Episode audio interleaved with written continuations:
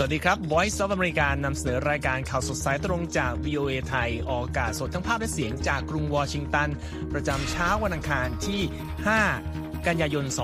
2566 ตามเวลาในประเทศไทย โดยวันนี้มีผมนพรัชชัยเฉลิมมงคล และคุณนิติการกำลังวันร่วมกันนำเสนอรายการครับสำหรับหัวข้อข่าวที่น่าสนใจในวันนี้ สีจิ้นผิงยืนยันไม่ร่วมประชุม G20 ที่อินเดีย เศรษฐาพลาดประชุมอาเซียนสัปดาห์นี้ เตรียมนำครม.ถวายสัตย์ 5 กันยาตามรายงานของรอยเตอร์ กองทัพเรือฟิลิปปินส์สหรัฐร่วมซ้อมรบในทะเลจีนใต้ผู้นำตุรกีพบปูติน เพิ่มความหวังดีลทะเลดำสำหรับสินค้าเกษตรยูเครน และครูเกาหลีใต้ประท้วง หลังผู้ปกครองกดดันจนคิดสั้น เสริมข่าววันนี้ครับ วิกฤตเมียนมายังปกคลุมเวทีประชุมสุดยอดอาเซียน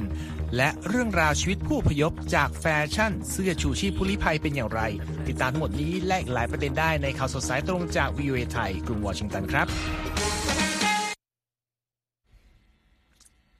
ครับคุณนิติการสัปดาห์นี้ก็เป็นสัปดาห์ที่มีการประชุมสำคัญหลายเวทีนะครับ เรื่องแรกก็เป็นเรื่องของผู้นำจีนที่มีความยืนการยืนยันออกมาแล้วใช่ไหมครับค่ะก็เป็นการยืนยันจากทางกระทรวงต่างประเทศของจีนนะคะ ว่าทางประธานาธิบดีสีจิ้นผิงของจีนนั้น มีท่าทีที่หนักแน่นค่ะ ว่าจะไม่เดินทางไปร่วมการประชุมสุดยอดผู้นำกลุ่ม G20 ซึ่งอินเดียเป็นเจ้าภาพนะคะ ขณะที่ความสัมพันธ์ของสองประเทศก็กำลังมึนตึงกันอยู่เลยค่ะคุณนพรัตน์ครับสำหรับการประชุมที่จะเกิดขึ้นระหว่างวันที่9ถึง10 กันยายนนี้นะคะ รัฐบาลกรุงปักกิ่งตัดสินใจส่งนายกรัฐมนตรีหลี่เฉียงเข้าร่วมแทน ตามการเปิดเผยของกระทรวงการต่างประเทศในวันจันทร์นะคะ ความสัมพันธ์จีนและอินเดียตกอยู่ในภาวะตึงเครียดบรรนานนะคะ เนื่องจากข้อพิพาทชายแดนของทั้งสอง โดยเฉพาะเมื่อ 3 ปีที่แล้วนะคะ ที่กองกำลังของทั้งสองฝ่ายปะทะกันในแคว้นลาดัก จนมีทหารอินเดีย 20 นายและทหารจีน 4 นายเสียชีวิต หลังจากนั้นทั้งสองประเทศก็ส่งทหารนับหมื่นนายพร้อมอาวุธยุโทโธปกรณ์ไปประจำที่บริเวณดังกล่าว จนถึงปัจจุบันนะคะ ขณะเดียวกันความขัดแย้งของสองประเทศเพื่อนบ้านก็ยังขยายไปถึงประเด็นการค้ารวมถึงความสัมพันธ์เชิงกลยุทธ์ระหว่างอินเดียและสหรัฐ ซึ่งเป็นคู่แข่งสำคัญของจีนค่ะ โดยท่ามกลางความตึงเครียดระหว่างทั้งสองนี้ ทางรัฐบาลกรุงปักกิ่งและกรุงนิวเดลีก็ออกคำสั่ง ขับผู้สื่อข่าวของอีกฝ่ายออกนอกประเทศไปแล้วนะคะ เมื่อผู้สื่อข่าวไปสอบถามถึงเหตุผลเกี่ยวกับการที่ประธานาธิบดีจีนไม่เข้าร่วมการประชุมนี้ ทางโฆษกกระทรวงการต่างประเทศจีนเหมาหนิงค่ะปฏิเสธที่จะตอบคำถามคุณนพรัตน์ครับกล่าวเพียงว่า G20 นั้นเป็นที่ประชุมสำคัญสำหรับความร่วมมือทางเศรษฐกิจระหว่างประเทศ จีนได้ให้ความสำคัญกับเรื่องนี้มาโดยตลอดและเข้าร่วมกิจกรรมที่เกี่ยวข้องอย่างแข็งขันเสมอมานะคะโฆษกเหมายังกล่าวได้ว่านายกรัฐมนตรีหลี่เฉียงจะแสดงทัศนะ และข้อเสนอต่างๆ ของจีนเกี่ยวกับความร่วมมือของกลุ่ม G20 และส่งเสริมกลุ่ม G20 ให้เสริมสร้างความเข้มแข็งของความเป็นน้ำหนึ่งใจเดียวกัน และความร่วมมือต่างๆ รวมทั้งการทำงานร่วมกันเพื่อรับมือกับความท้าทายด้านการพัฒนา และเศรษฐกิจโลกด้วยนะคะ ขณะที่ผู้บัญชาการทหารของจีนและอินเดียค่ะ ให้คำมั่นที่จะร่วมรักษาไว้ซึ่งสันติภาพและความสงบตามแนวชายแดนของทั้งสอง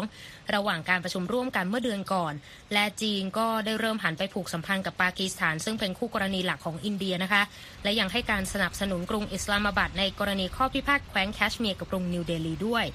ในส่วนของสิ่งที่จะเกิดขึ้นจากการที่ผู้นำจีนไม่ไปปรากฏตัวที่ประชุม G20 นะคะ นอกจากจะเป็นการหลีกเลี่ยงหลีกเลี่ยงเรื่องความสัมพันธ์กับอินเดียแล้วนะคะครับการที่ประธานาธิบดีสีจิ้นผิงไม่ไปร่วมงานนั้น ยังจะลดความเป็นไปได้ที่จีนจะต้องมีปฏิสัมพันธ์กับประธานาธิบดีโจไบเดน ในช่วงที่ความสัมพันธ์ระหว่างจีนกับสหรัฐเนี่ยก็อย่างที่ทราบกัน อยู่ในระดับที่ต่ำสุดเป็นประวัติการณ์อยู่ในตอนนี้นะคะครับนอกจากผู้นำจีนแล้วคุณนพรัตน์อืมผู้ที่จะไม่เข้าร่วมเวที G20 อีกรายก็คือประธานาธิบดีวลาดิเมียร์ปูตินแห่งรัสเซียครับซึ่งกำลังเป็นที่ต้องการตัวของศาลอาญาระหว่างประเทศนะคะในข้อหาการก่ออาชญากรรมสงคราม สืบเนื่องจากการส่งทหารลุกรานยูเครนค่ะคุณนพรัตน์ครับจากเอ่อเวที G20 นะครับมาดูเรื่องของเวทีอาเซียนบ้างครับสำนักข่าวรอยเตอร์รายงานโดยอ้างข้อมูลจากเจ้าหน้าที่สองรายว่า นายกรัฐมนตรีคนใหม่ของไทยเศรษฐาทวีสินจะพลาดการประชุม ผู้นำประเทศเอเชียตะวันออกเฉียงใต้ ที่กรุงจาการ์ตา ประเทศอินโดนีเซียในสัปดาห์นี้ครับรอยเตอร์ระบุว่าเจ้าหน้าที่สองราย ซึ่งไม่ได้เปิดเผยชื่อในรายงานให้ข้อมูลดังกล่าวเมื่อวันอาทิตย์ และเป็นผู้ที่ทราบเรื่องการประชุมอาเซียนครับนายเศรษฐาได้รับการลงมติจากสภาให้เป็นนายกรัฐมนตรีในเดือนสิงหาคม ส่วนคณะรัฐมนตรีภายใต้การนำของเขา ได้รับพระราชทานพระราชองค์การโปรดเกล้าเมื่อวันเสาร์ครับ ในวันอังคารที่ 5 กันยายน นายเศรษฐาและสมาชิกคณะรัฐมนตรีมีกำหนดเข้าพิธีถวายสัตย์ปฏิญาณตนต่อพระบาทสมเด็จพระเจ้าอยู่หัวรัชกาลที่ 10 จากนั้นจะแถลงนโยบายต่อรัฐสภาก่อนที่จะปฏิบัติหน้าที่ได้อย่างเป็นทางการนะครับ ผู้ที่จะเข้าประชุมอาเซียนในฐานะผู้แทนไทยก็คือปลัดกระทรวงการต่างประเทศสรันเจริญสุวรรณครับแหล่งข่าวของรอยเตอร์ทั้งสองรายไม่ได้บอกผลอย่างเจาะจงว่าเหตุใดในเศรษฐาจึงไม่ไปร่วมประชุมกับอาเซียนครั้งนี้ด้วยตนเองนะครับอย่างที่บอกนะครับ ผู้นำอาเซียน ทุกประเทศยกเว้นไทยจะเข้าร่วมหารือกันที่กรุงจาการ์ตา ซึ่งจะเป็นการหารือนัดสุดท้ายของกลุ่มในปีนี้ โดยประเด็นที่จะถูกหยิบยกขึ้นมา ก็มีเรื่องของวิกฤตเมียนมา ประเด็นพิพาททะเลจีนใต้ และการขับเคี่ยวระหว่างสองมหาอำนาจก็คือสหรัฐและจีน ซึ่งประเทศสมาชิกต่างมีความเห็นไม่ค่อยตรงกันเท่าไหร่นะครับ และคุณนิติการมีรายงานจากเอพีรอยเตอร์ในเรื่องนี้มานำเสนอนะครับ ค่ะ การประชุมสุดยอดของสมาคมประชาชาติเอเชียตะวันออกเฉียงใต้หรืออาเซียน ที่จะเปิดฉากหารือกันในวันอังคารที่กรุงจาการ์ตาของอินโดนีเซียนะคะ มีขึ้นท่ามกลางการคุมเข้มความปลอดภัย โดยไร้เงาประธานาธิบดีโจไบเดนของสหรัฐ ที่ปกติแล้วจะเดินทางมาร่วมประชุมสุดยอดอาเซียนด้วยตนเองนะคะ ซึ่งเป็นการเพิ่มบรรยากาศความมืดมนของความเป็นเอกภาพและกลมเกลียวในกลุ่มอาเซียนมากขึ้นไปอีกค่ะ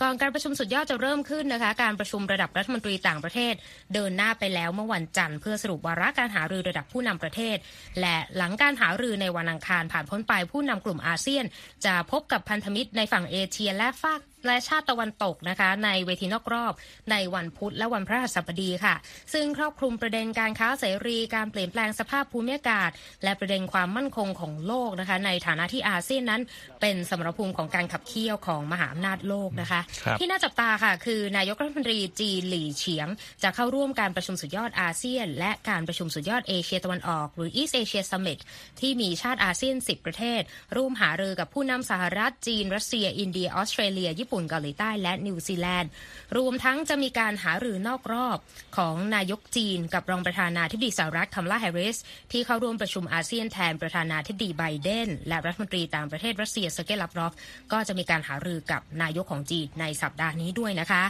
ด้านประธานาธิบดีโจไบเดนที่ข้ามการประชุมอาเซียน ยังคงเดินทางไปอินเดียเพื่อร่วมประชุม G20 และต่อที่เวียดนามเพื่อยกระดับความสัมพันธ์กับรัฐบาลของเวียดนามนะคะ ซึ่งรัฐบาลวอชิงตันก็ย้ำว่า การข้ามเวทีอาเซียนนั้นไม่ได้เป็นการส่งสัญญาณถึงการลดความสำคัญของอาเซียนแต่อย่างใดนะคะ แต่ในทัศนะของอดีตรัฐมนตรีต่างประเทศอินโดนีเซียมาร์ตี นาตาเลกาวาให้ทัศนะกับ AP ว่าระหว่างที่การไม่ปรากฏตัวของผู้นำสหรัฐเป็นสิ่งที่น่าผิดหวัง และมีนัยสำคัญเชิงสัญลักษณ์ แต่ว่าเป็นสิ่งที่ต้องกังวลน้อยที่สุด เมื่อเทียบกับบทบาทของอาเซียนที่ลดน้อยถอยลงไป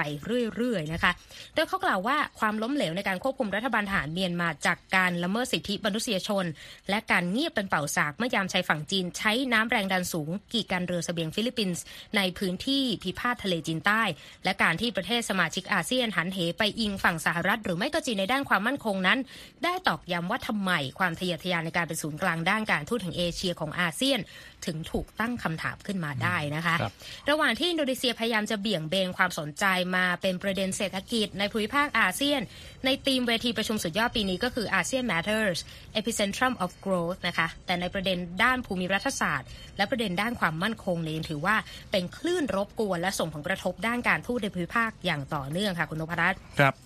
วิกฤตเมียนมาได้สร้างความกังขาเกี่ยวกับประสิทธิภาพ และความเป็นเอกภาพของประชาคมอาเซียนนะคะ และในช่วงหลายปีที่ผ่านมา อาเซียนเองพยายามส่งเสริมการหารืออย่างสร้างสรรค์กับกองทัพเมียนมาที่เผชิญกับแรงกดดันจากชาติตะวันตก ที่พยายามโดดเดี่ยวรัฐบาลทหารด้วยมาตรการลงโทษ เพื่อหวังให้เกิดการปฏิรูปขึ้นมานะคะ ฝั่งรัฐมนตรีต่างประเทศอินโดนีเซียเรดโนมาซูดีในฐานะเจ้าภาพการประชุมสุดยอดอาเซียน กล่าวกับรัฐมนตรีต่างประเทศในการประชุมเมื่อวันจันทร์นะคะว่า ประชาคมต่างรับรู้ถึงสถานการณ์อันยากลำบากในภูมิภาคที่กลุ่มอาเซียนต้องเผชิญและก้าวผ่านไป รวมถึงวิกฤตเมียนมาและจะมีการทบทวนฉันทามติ 5 ข้อที่ทำไว้กับเมียนมาเมื่อปี 2021 ในเวทีนี้ด้วย ฝั่งรัฐมนตรีต่างประเทศมาเลเซียนะคะแซมบรีอับดุลคาดีเปิดกล่าวกับผู้สื่อข่าวหลังการหารือระดับรัฐมนตรีที่กรุงจาการ์ตาว่า มาเลเซียและประเทศสมาชิกอื่น เห็นว่าเราไม่สามารถยอมให้สิ่งนี้ดำเนินต่อไป โดยปราศจากมาตรการที่เข้มแข็ง และมีประสิทธิภาพกับรัฐบาลทหารเมียนมาแต่ไม่ได้ระบุนะคะว่า ประเทศใดที่เห็นพ้องกับมาเลเซียในเรื่องนี้ ส่วนนายกรัฐมนตรีคนใหม่ของกัมพูชาค่ะคุณมาเนที่เปิดตัวในการประชุมระหว่างประเทศครั้งแรกในฐานะผู้นำกัมพูชา เน้นย้ำถึงการหารืออย่างสร้างสรรค์ค่ะกับรัฐบาลทหารเมียนมาพร้อมกล่าวว่าอาเซียนต้องหลีกเลี่ยงการใช้กำลังต่อรัฐ อธิปไตยในภาวะที่โลกมีความอันตรายมากขึ้นนะคะ ที่ผ่านมาคุณนพรัตน์อาเซียนดำเนินตามหลักการไม่แทรกแซงกิจการภายในของแต่ละประเทศ และจะบรรลุข้อตกลงต่างๆ ผ่านฉันทามติ เช่นเดียวกับวิกฤตเมียนมาที่ดำเนินอยู่ในขณะนี้นะคะ ซึ่งในทัศนะของนักวิเคราะห์และอาจารย์ด้านความสัมพันธ์ระหว่างประเทศดิน่าพรับโตรหาจ้าบอกว่า ความน่าเชื่อถือของอาเซียนตกอยู่ในอันตราย หากวิกฤตเมียนมายังดำเนินต่อไป แม้ว่าอาเซียนไม่มีกลไกแก้ไขความขัดแย้งภายในประเทศ แต่ก็ควรมีความยืดหยุ่นพอในการควบคุมอิทธิพล และมีความเชื่อมโยงกันภายในสมาชิก เพื่อที่จะเข้ามาแก้ไขปัญหาดังกล่าวได้ค่ะคุณนพรัตน์ครับก็ต้องติดตามกันต่อไปนะครับการประชุมอาเซียนและ G20 ที่จะเริ่มต้นขึ้นในเร็วๆนี้นะครับก็ก่อนจะไปที่นอกทวีปเอเชียมาดูเรื่องของกัมพูชากันบ้างนะครับ มีการพูดถึงผู้นำคนใหม่ไปเมื่อสักครู่นี้ เพราะว่าล่าสุดนะครับนายรัฐมนตรีคุณมเนต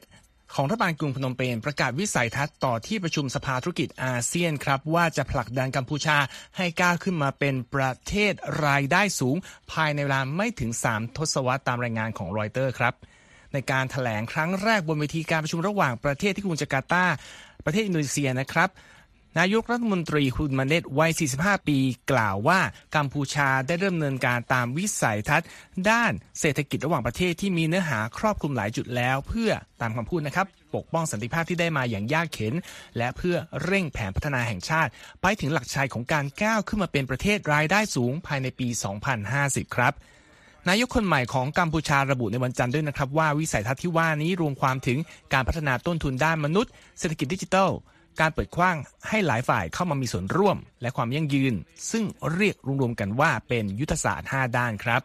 คุณวันเนตกล่าวด้วยว่าจากการเป็นประเทศที่ตกอยู่ในภาวะแตกเป็นสิ่งเสี่ยงเพราะสงคราม กัมพูชาสามารถพัฒนาจนกลายมาเป็นประเทศรายได้ปานกลาง และมีอัตราการขยายตัวทางเศรษฐกิจที่ 7%แล้ว ขณะเดียวกันบุตรชายของอดีตนายกคุณเซนยอมรับว่าในเวลานี้ภาวะการแข่งขันด้านภูมิรัฐศาสตร์ระหว่างประเทศมหาอำนาจที่กำลังดำเนินอยู่ ได้สร้างแรงกดดันให้กับสันติภาพ ความมั่นคง และความเจริญรุ่งเรืองของอาเซียน พร้อมเรียกร้องให้กลุ่มและประชาคมโลกร่วมกันต่อต้านภัยคุกคาม จากการใช้กำลังทหารต่อรัฐอธิปไตยใดๆก็ตาม และบอกด้วยว่าอาเซียนและ UN ต้องยึดมั่นต่อจิตวิญญาณของเอกราชอธิปไตยบรณภาพแห่งดินแดง และนโยบายการไม่แทรกแซงผู้อื่นด้วยนะครับ นั่นก็เป็นท่าทีล่าสุดของผู้นำคนใหม่ของกัมพูชานะครับขณะทุกท่านกำลังรับฟังข่าวสดสายตรงจากวีเอไทยกรุงวอชิงตันอยู่นะครับ ยังมีประเด็นข่าวสารน่าสนใจรออยู่ครับ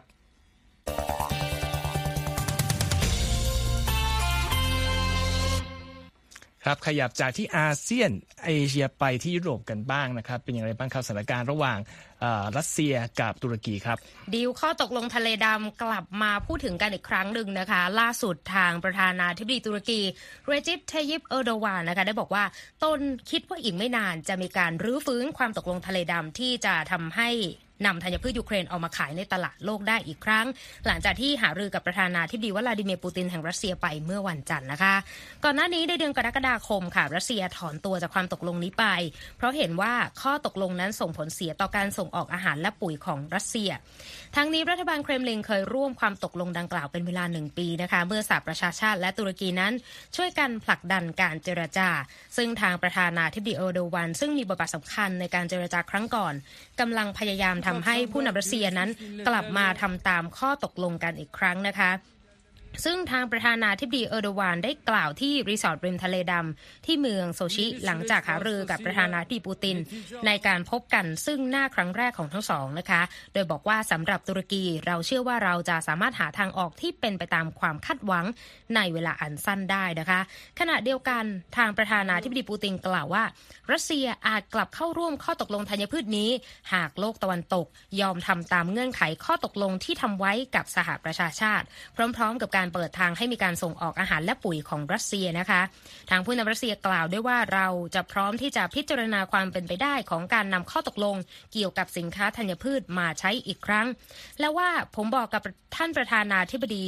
ถึงเรื่องนี้อีกครั้งในวันนี้ เราจะดำเนินการตามนี้ทันทีที่มีการตกลงยกเลิกข้อจำกัดการส่งออกผลิตภัณฑ์ทางการเกษตรของรัสเซียอย่างเต็มรูปแบบนะคะ ความตกลงนี้มีจุดมุ่งหมายเพื่อให้สามารถนำธัญพืชจากยูเครนออกสู่ตลาดโลกได้โดยผ่านทะเลดำ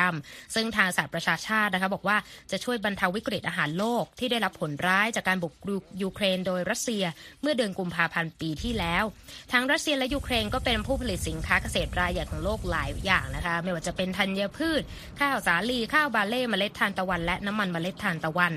การส่งออกทหารอาหารและปุ๋ยจากรัสเซียนั้นไม่ได้ถูกมาตรการลงโทษโดยตรงจากชาติตะวันตก หลังรัสเซียบุกยูเครนนะคะ แต่ว่าทางการของรัสเซียกล่าวว่าข้อกำหนดเรื่องการจ่ายเงิน การขนส่งสินค้าและการประกันภัย นั่นแหละที่ทำให้เกิดความติดขัดต่อการส่งออกนั่นเองอะคุณนพรัตน์ผู้นำรัสเซียก็กล่าวด้วยนะคะว่า โลกตะวันตกยังคงสกัดการป้อนสินค้าธัญพืชและปุ๋ยจากสหพันธรัฐรัสเซียไปสู่ตลาดโลก และยังย้ำด้วยนะคะว่าโลกตะวันตกกำลังโกงรัสเซียในความตกลงดังกล่าวค่ะครับอันนั้นก็เป็นเรื่องของความพยายามในการผลักดันข้อตกลงที่ค้างอยู่นะครับมีประเด็นหนึ่งที่น่าสนใจก็คือมีรายงานข่าวจากนิวยอร์กไทมส์ครับคุณนิติการว่า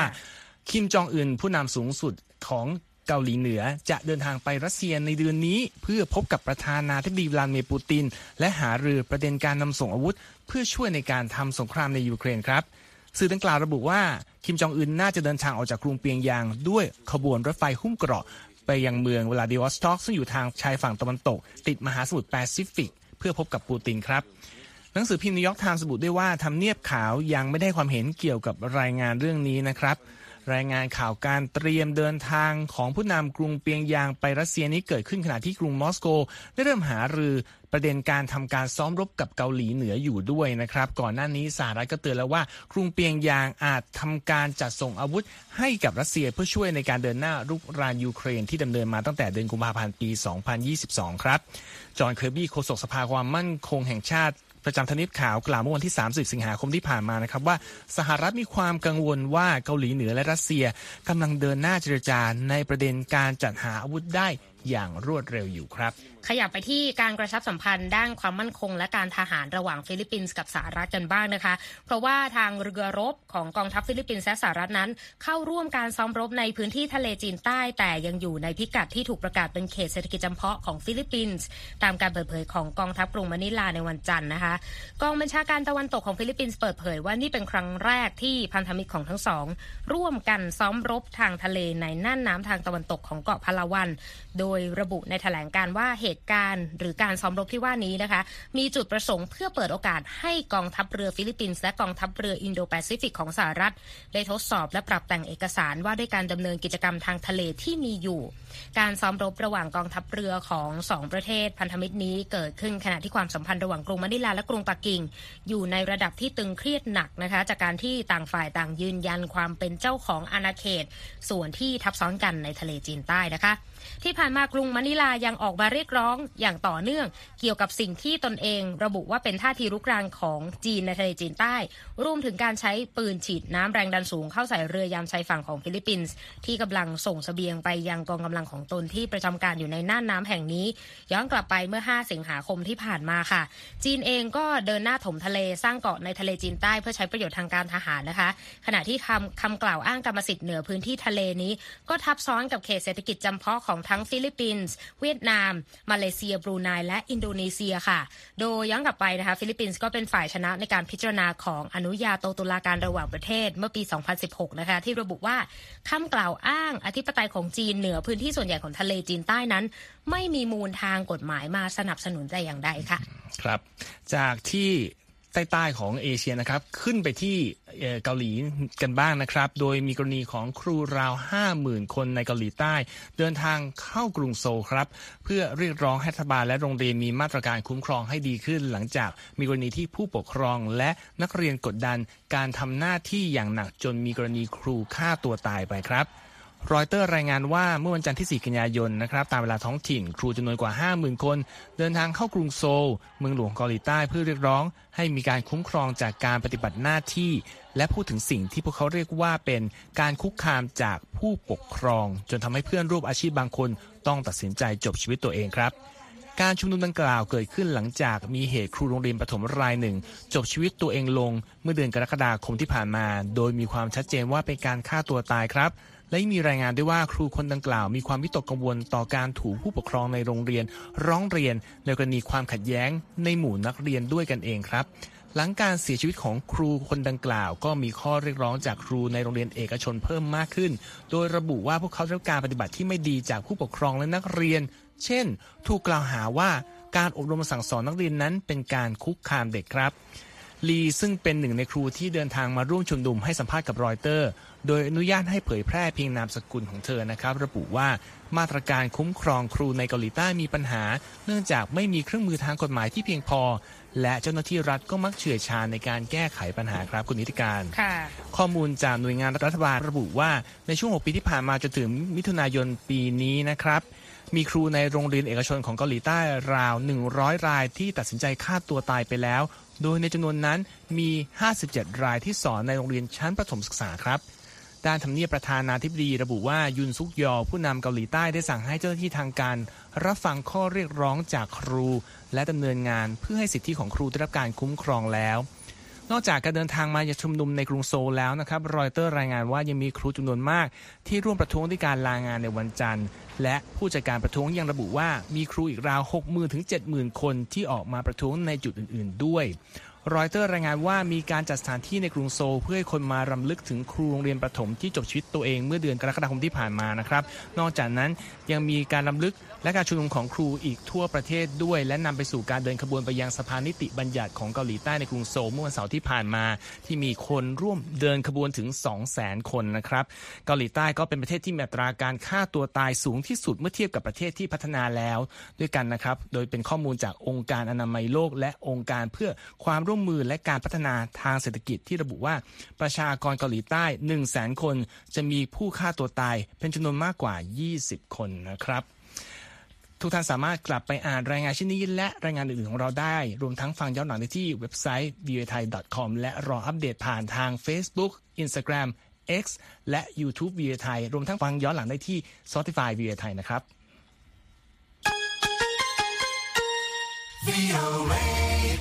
กลับมาดูประเด็นเรื่องของเทคโนโลยีกันบ้างนะครับ ค่ะ เป็นประเด็นที่น่าสนใจนะคะ นักบินอวกาศ 4 คน เดินทางกลับมายังโลกเมื่อช่วงเช้าวันจันทร์คุณนพรัตน์ครับหลังจากที่ใช้เวลา 6 เดือนประจำการอยู่ที่สถานีอวกาศนานาชาตินะคะ โดยแคปซูลของบริษัท SpaceX นะคะร่อน จากร่มชูชีพลงมาที่มหาสมุทรแอตแลนติก นอกชายฝั่งรัฐฟลอริดานะคะ โดยผู้ที่เดินทางกลับมาจากอวกาศในรอบนี้นะคะ ก็คือเจ้าหน้าที่จากองค์การบริหารการบินและอวกาศแห่งชาติหรือนาซาของสหรัฐสตีเฟนโบเวนนะคะ และวอร์เรนวูดี้โฮเบิร์กรวมทั้งชาวรัสเซียที่ชื่อแอนดรีเฟดยาเยฟและนักสำรวจอวกาศจากสหรัฐอาหรับเอมิเรสซูลตานอัลเนยาดีนะคะ ซึ่งอัลเนยาดีค่ะ สร้างสถิติในฐานะชาวอาหรับคนแรกที่เดินทางสู่อวกาศเป็นระยะเวลานานนะคะ ก่อนออกจากสถานีอวกาศค่ะ พวกเขาซึ่งเดินทางมาในเดือนมีนาคมก็บอกว่า ตอนนี้คิดถึงการอาบน้ำอุ่นๆ จากฝักบัว ตลอดจนกาแฟร้อนและอากาศจากท้องทะเลแล้วนะคะครับก่อนหน้านี้สภาพอากาศที่ไม่เป็นใจทำให้ พวกเขาต้องเลื่อนการเดินทางกลับสู่โลก เป็นเวลาหนึ่งวันนะคะ เหล่านักบินอวกาศบอกว่าการมาถึงโลกในครั้งนี้ประสบเป็นประสบการณ์ที่ยอดเยี่ยมค่ะ โดยศูนย์ควบคุมภารกิจสำรวจอวกาศ SpaceX Mission Control บอกว่าทุกคนที่เดินทางมาเต็มเปี่ยมไปด้วยความสุขนะคะ เมื่อสัปดาห์ที่แล้ว SpaceX เพิ่งส่งนักบินอวกาศชุดที่จะไปทำงานแทนกลุ่มที่กลับมาด้วยคุณนพรัตน์ครับและในเดือนนี้เช่นเดียวกันจะมีการผลัดเปลี่ยนนักบินอวกาศอีกรอบหนึ่งซึ่งจะประกอบด้วยการเดินทางกลับมายังโลกของชาวรัสเซียสองคน และชาวอเมริกันอีกหนึ่งคนนะคะ หลังจากที่พวกเขาปฏิบัติหน้าที่บนสถานีอวกาศยาวนานถึง 1 ปีเต็ม โดยจะกลับช้ากว่าที่วางแผนเอาไว้ 6 เดือน เพราะว่ายานแคปซูลโซยูสนะคะเกิดปัญหาสารหล่อเย็นรั่ว และต้องใช้แคปซูลลำใหม่ยิงขึ้นไปทำหน้าที่แทน แต่ว่าก่อนการสลับตัวคณะทำงานรอบล่าสุดนี้นะคะ สถานีอวกาศนานาชาติ ก็มีนักบินอวกาศที่ประจำการอยู่ที่นั่นประมาณ 7 คนด้วยกันค่ะครับมาส่งท้ายวันนี้กันนะครับ รายงานข่าวเกี่ยวกับผู้อพยพจากแอฟริกาที่ข้ามน้ำข้ามทะเลไปแสวงหาชีวิตที่ดีกว่า มักจะพูดถึงเรื่องของจำนวน ผู้ที่อพยพหรือผู้รอดชีวิตจากการเดินทางโหดร้ายนะครับด้วยเหตุนี้อดีตผู้ลี้ภัยรายหนึ่งในสหรัฐ จึงตัดสินใจนำวัสดุที่ผู้อพยพติดตัวมาด้วยมาเสนอในรูปแบบใหม่เพื่อบอกเล่าเรื่องอื่น ๆ ของผู้อพยพครับ คุณคมสันศรีธนวิบุญชัย มีรายละเอียดเรื่องนี้จาก VOA มานำเสนอครับบริษัทเอพิโมเนียซึ่งก่อตั้งโดยอดีตผู้ลี้ภัยในรัฐมินนิโซตาตั้งแต่เมื่อปี 2018 มุ่งเน้นการดัดแปลงเสื้อชูชีพที่ผู้ลี้ภัยเคยสวมใส่ ให้กลายเป็นเครื่องประดับ และเสื้อผ้าแฟชั่นต่างๆ ยกตัวอย่างคอลเลกชันล่าสุดของเอพิโมเนียที่เพิ่งนำเสนอออกมา และนำมาจัดแสดงที่หอศิลป์ในกรุงวอชิงตันเมื่อไม่นานมานี้ เป็นการดัดแปลงเสื้อชูชีพที่ถูกสวมใส่โดยผู้ลี้ภัยที่เสี่ยงชีวิตในการเดินทางข้ามทะเลเมดิเตอร์เรเนียนไปยังยุโรป โมฮัมเหม็ดมาลิม ผู้ก่อตั้งเอพิโมเนีย เกิดที่ค่ายผู้ลี้ภัยดาดาบในเคนยา ซึ่งเป็นที่ที่พ่อแม่ของเขาอพยพมาพึ่งพิง เพื่อลี้ภัยความขัดแย้งในโซมาเลีย ในช่วงคริสตศตวรรษที่ 90 ก่อนที่ทั้งครอบครัวจะย้ายมาตั้งรกรากในสหรัฐในเวลาต่อมา We take those life jackets and turn into a fashion uh, piece. You know, the purpose behind that. มาลิมกล่าวว่า เราเอาเสื้อชูชีพเหล่านั้นมาเปลี่ยนให้เป็นชิ้นงานแฟชั่น จุดประสงค์ของเราคือการสร้างความตระหนักรู้เกี่ยวกับวิกฤตผู้อพยพทั่วโลก และเพื่อสนับสนุนผู้ลี้ภัยด้วยแฟชั่นที่เป็นมิตรต่อสิ่งแวดล้อม พร้อมกล่าวเสริมนะครับว่านิทรรศการที่เพิ่งจัดไปนั้นถูกจัดขึ้นเพื่อแสดงความเคารพ และให้เกียรติแก่ผู้ลี้ภัย รวมทั้งเพื่อถ่ายทอดเรื่องราวของเหล่าผู้อพยพ ที่หนีมาจากประเทศบ้านเกิดเมืองนอนของพวกเขา we tell the stories of we tell the stories of the refugees that flee from the home country. องค์การระหว่างประเทศเพื่อการยกย้ายถิ่นฐานแห่งสหประชาชาติ หรือว่า IOM ระบุว่าทะเลเมดิเตอร์เรเนียนเป็นหนึ่งในทางผ่านทางทะเลที่อันตรายที่สุดในโลก นับตั้งแต่ปี 2014 และจนถึงขณะนี้เส้นทางดังกล่าวได้ฆ่าชีวิตผู้คนไปแล้วมากกว่า 20,000 คน The boat starts to slow down. The captain turns around with a loaded ในนิทรรศ gun. การที่กล่าวมาข้างต้นมาลิมร่วมมือกับเอไลอัสยาบาโร กวีและนักประพันธ์ชาวอเมริกัน เชื้อสายโซมาเลีย ซึ่งใช้ชื่อในวงการว่าอาลักคู โดยยาบาโรกล่าวว่าเป้าหมายของงานคือการนำผู้คนให้เข้าถึงเรื่องราวส่วนตัวต่างๆ ของผู้ลี้ภัยทั้งหลาย New story of this type of journey is always just numbers. You know, it's nine people off the coast of this and 12 people off the coast of ยาบาโร that. อธิบายด้วยนะครับว่ารายงานข่าวเกี่ยวกับการอพยพของผู้ลี้ภัย มักเน้นเรื่องของตัวเลข แต่ผู้คนไม่เคยเข้าใจว่าพวกเขาเป็นใคร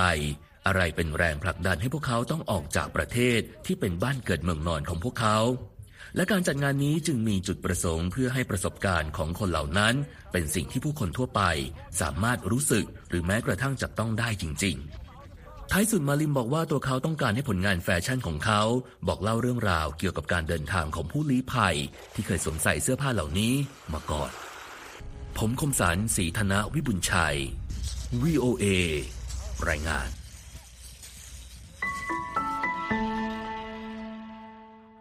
ขอบคุณครับ คุณคมสันและทั้งหมดนี้คือข่าวสดสายตรงจาก VOA ไทยกรุงวอชิงตันครับ ผมนพรัชชัยเฉลิมมงคล ดิฉันนิติการกำลังวัน ต้องลาไปก่อนนะครับ สวัสดีครับ สวัสดีค่ะ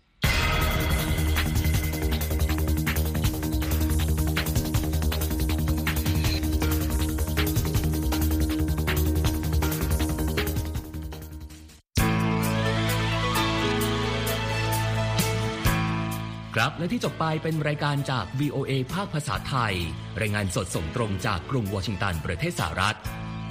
คุณผู้ฟังสามารถติดตามข่าวสารจากทั่วโลกได้ในทุกที่ทุกเวลา ที่เว็บไซต์ voa thai com รวมถึงทุกช่องทางในโซเชียลมีเดีย Facebook YouTube Twitter และ Instagram เริ่มต้นวันด้วยการอัปเดตข่าวสารจากทั่วโลก ผ่านรายการข่าวสดสายตรงจาก VOA ภาคภาษาไทย และสุดสัปดาห์กับ VOA ทั้งยังเรียนรู้เรื่องราวทางวัฒนธรรม และไลฟ์สไตล์ ผ่านรายการภาษาอังกฤษแบบอเมริกันของเรา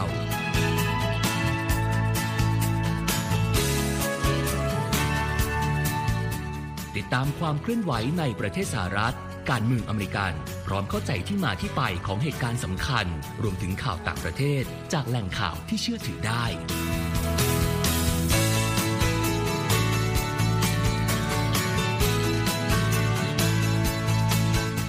นอกจากนี้ VOA ยังมีบทสัมภาษณ์และคอนเทนต์แบบ Exclusive จากบุคคลที่น่าสนใจหลากหลายวงการ และยังมีเรื่องราวของคนไทยในประเทศสหรัฐอีกด้วย